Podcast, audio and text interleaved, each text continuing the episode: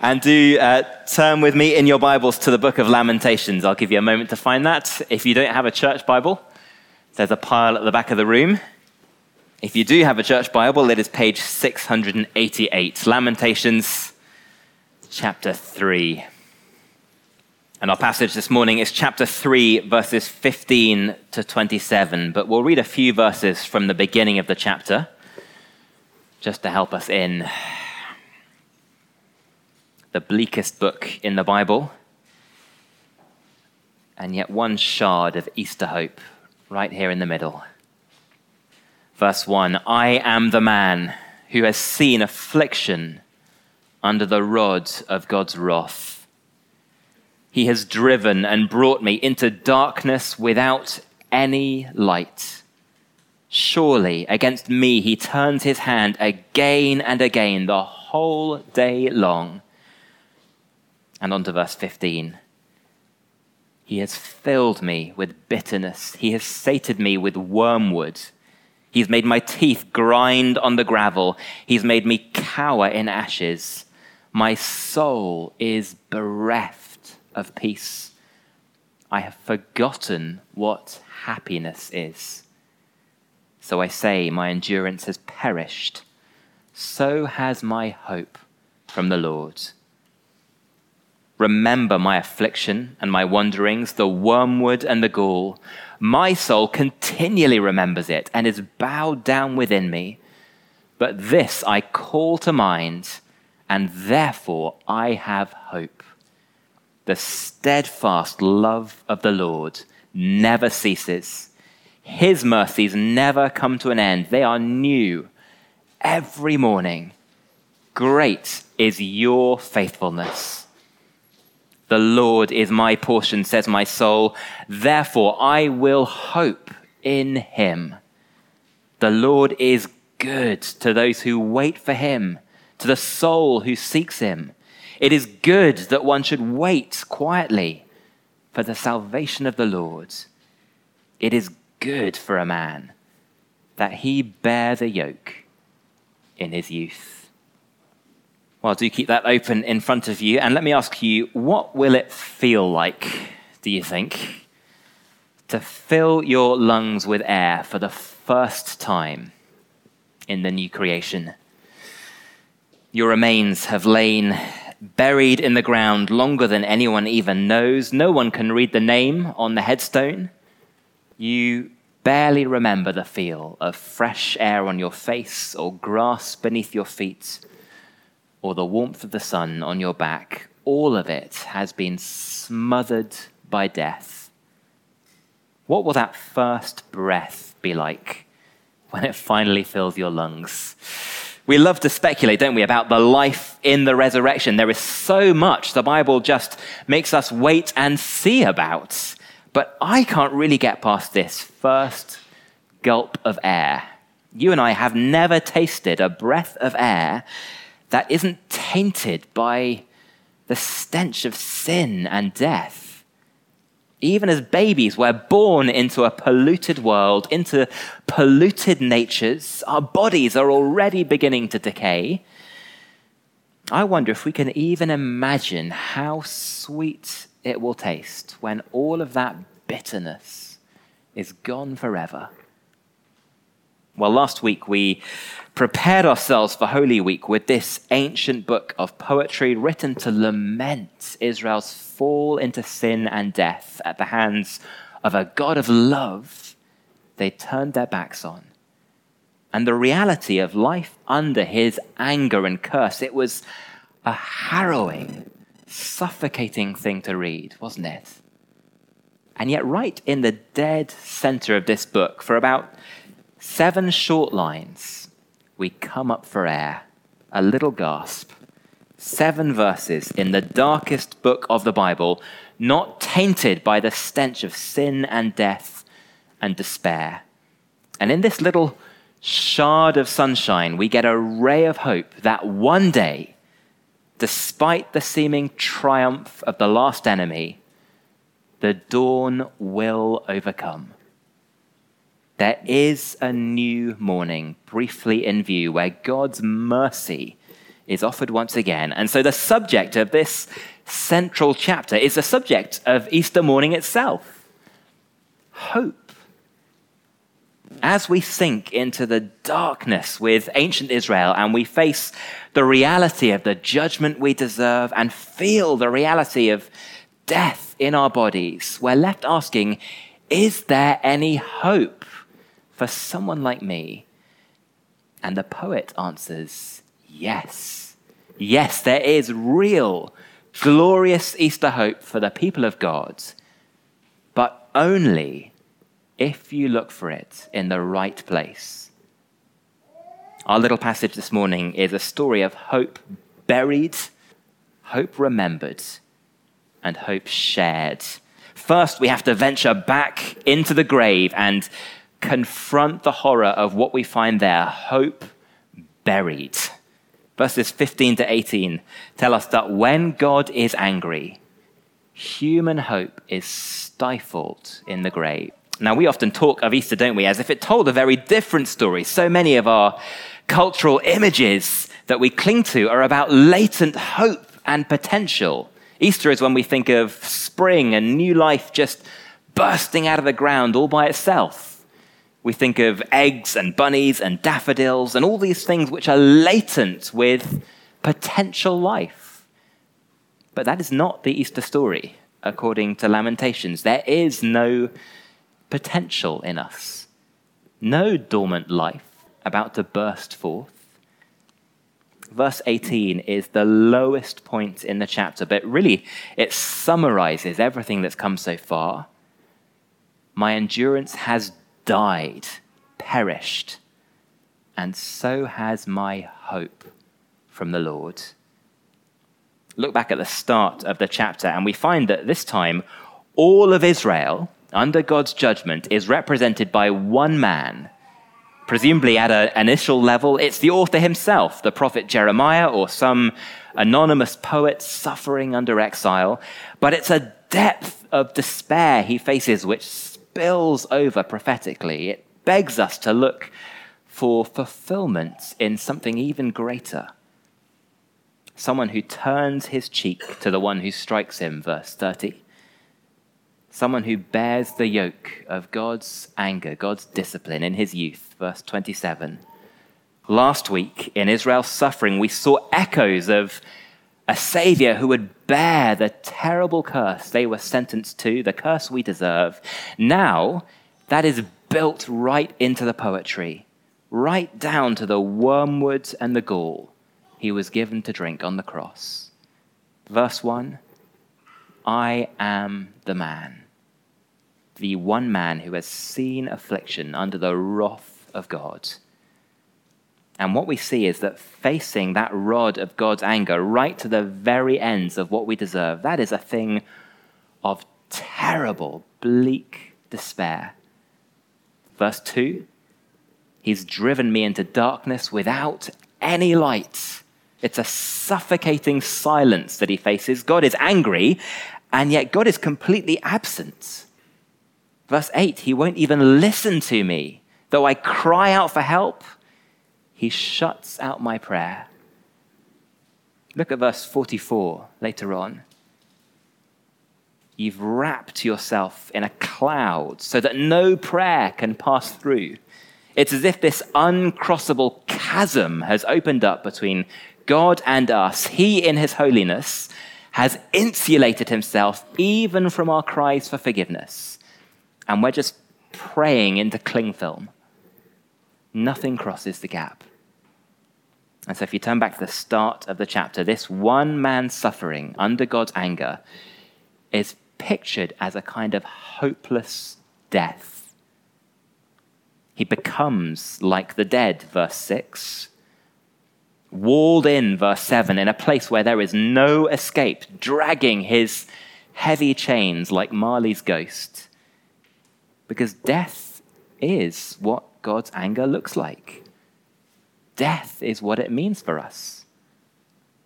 Every time we confess the Apostles' Creed, like we did a few moments ago, we say those strange words Jesus descended into hell. And verses 1 to 18 show us what that meant. for Jesus Christ. Under God's wrath, in both body and soul, he felt the full weight of despair that belongs to us sinful men. Listen to how John Calvin describes what Jesus faced. Surely, he said, no more terrible abyss can be conceived than to feel yourself forsaken and estranged from God, and when you call on Him, not to be heard. It's as if God Himself has plotted your ruin. Calvin is talking there about the Apostles' Creed, but I couldn't think of a better description of verses 1 to 18.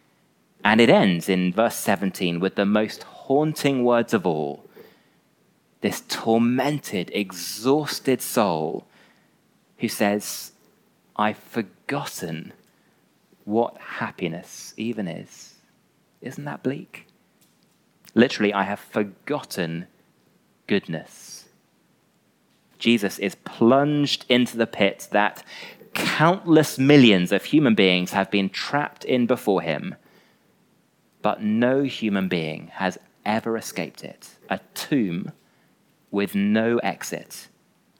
And so human hope dies. Verse 18, he has no right to ask anything of the Lord, no hope, even from God, because he bears sin in his body.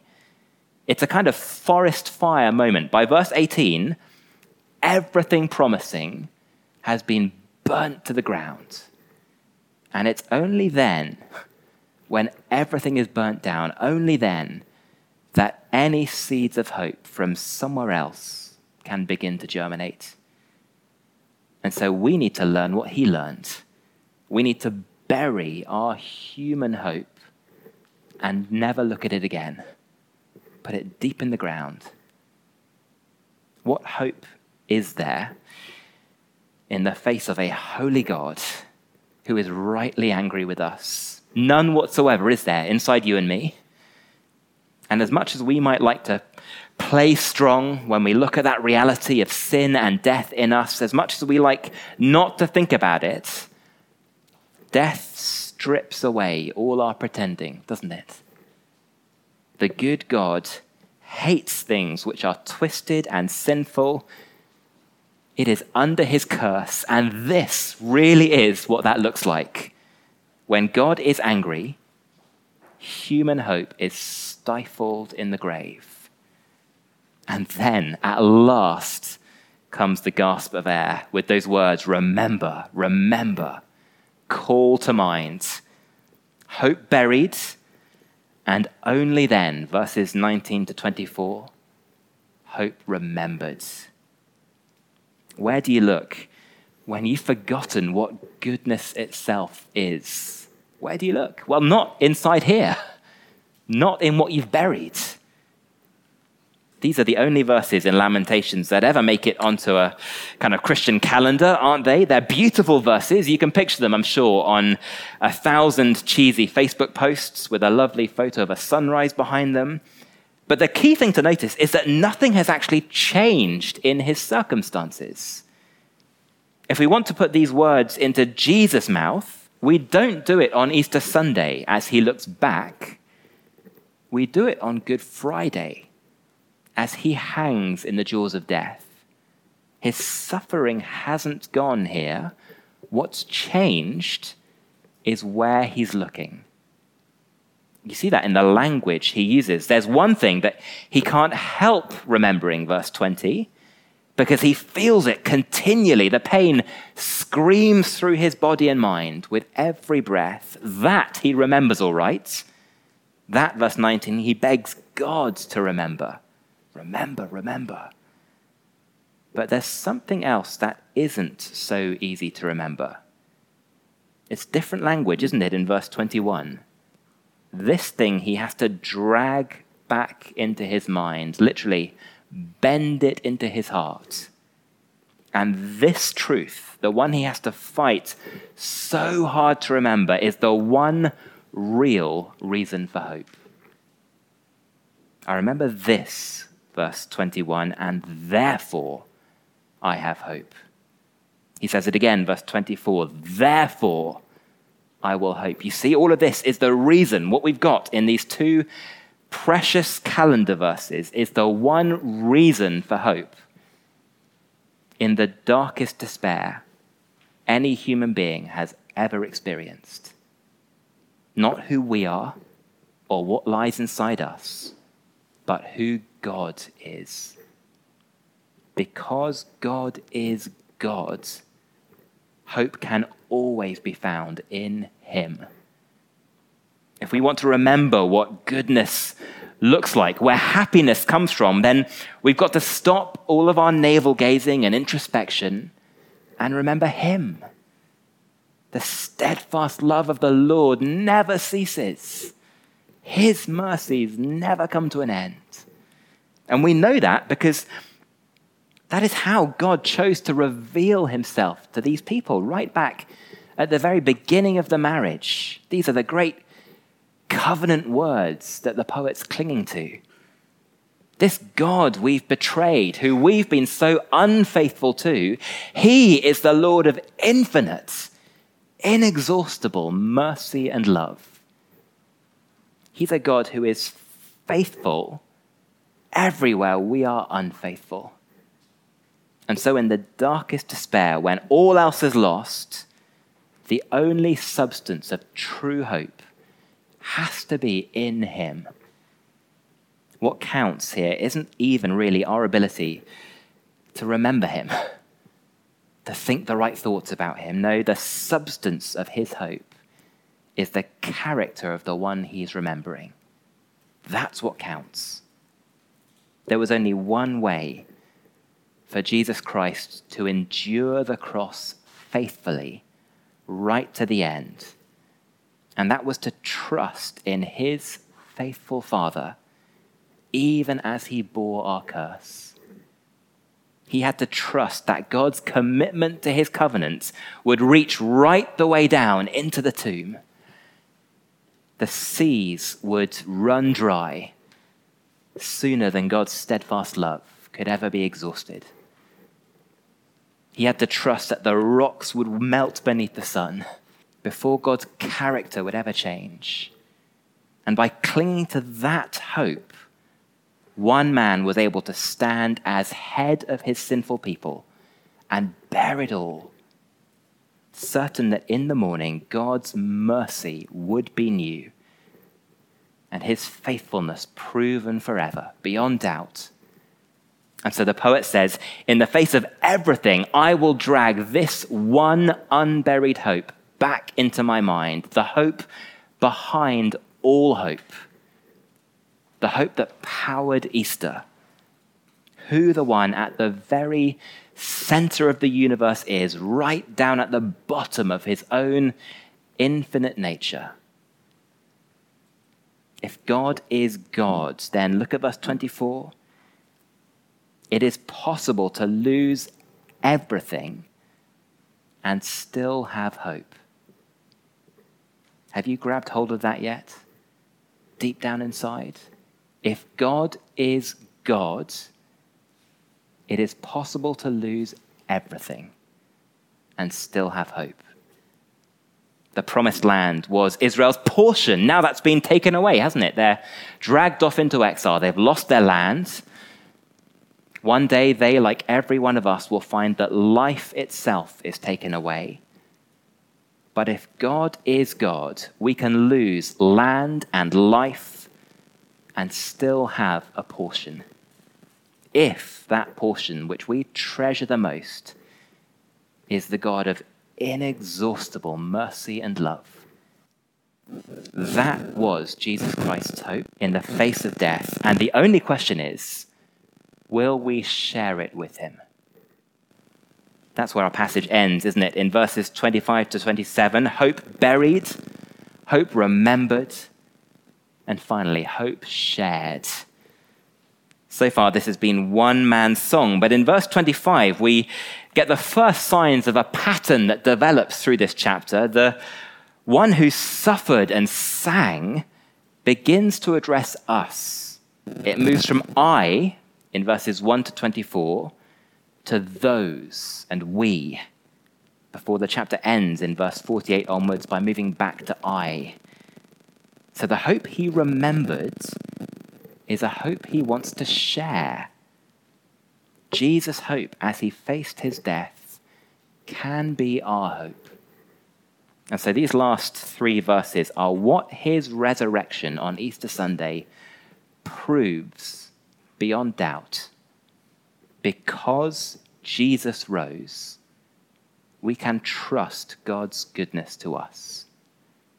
Notice the extraordinary word that echoes through those three verses. Can you spot it? I suspect if we read this book in Hebrew, it would be these lines actually that made it onto our calendar. I think they are the most wonderful ones in the whole chapter. Because the very thing he's forgotten in verse 17 is the very first word of each line. Amid all the darkness of the book, it stands out as if it's written in bright red ink Tov, Tov, Tov. Good, good, good. God is the goodness he's forgotten. The Lord is good to those who wait for him. It's good to seek him and find him because he is good to the soul who seeks him.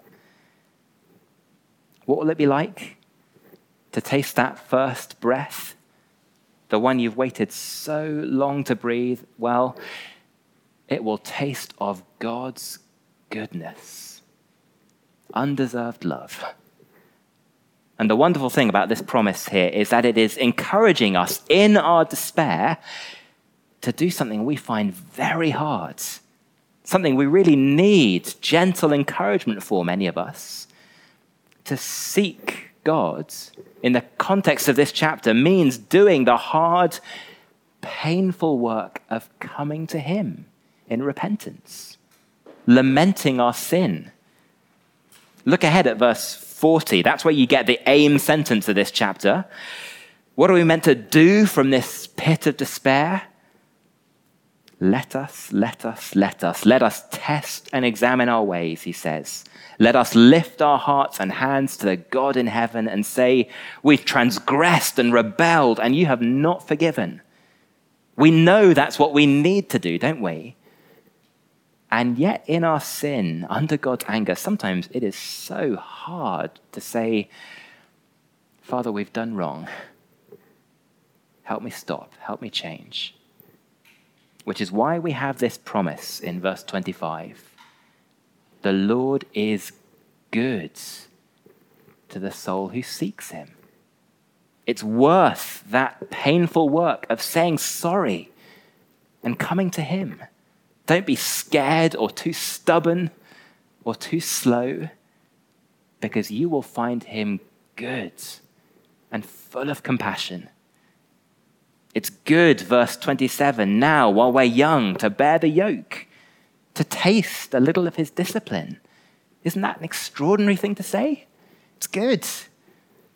It's good because he is good, even when he's angry. Verse 32 tells us that because of his infinitely loving character, even in his anger, he is full of compassion.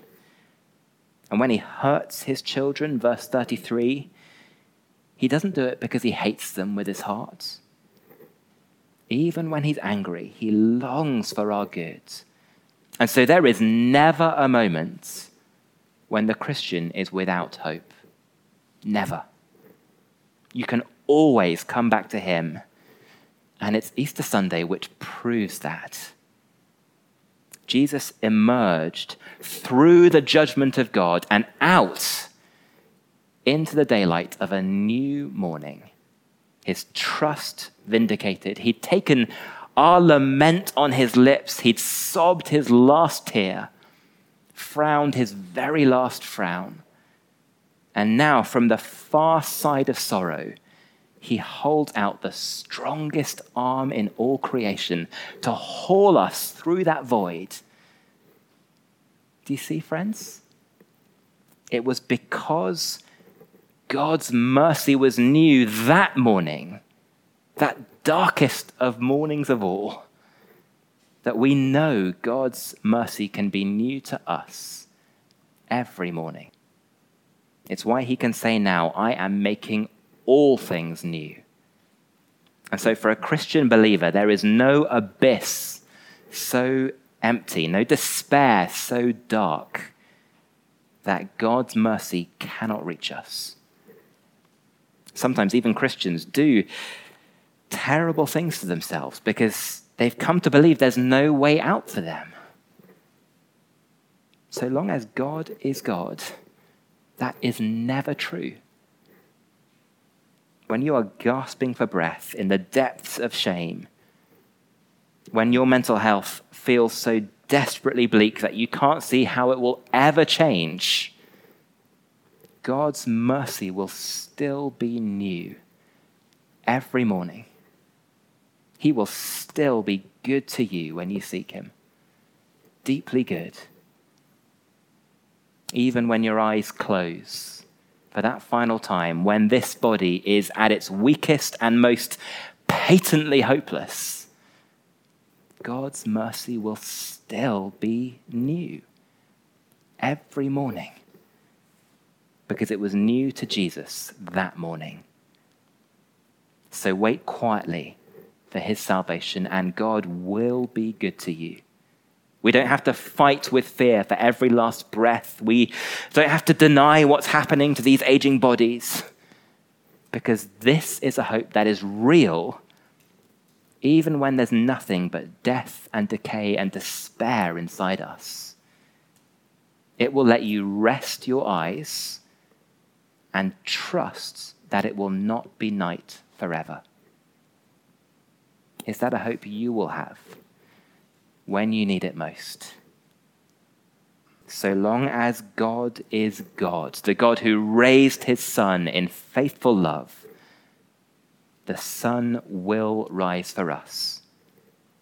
And so Jesus' hope is a hope we share. Well, let's bow our heads and bless him for it. Gracious Heavenly Father, full of love, great with faithfulness, whose mercy never ever runs dry. We praise you that out of that great faithfulness you rescued the Savior who stood in our place and took the hell of our judgment right down to the depths. Thank you that because Jesus truly rose from the dead, there is no darkness so dark that our hope is extinguished.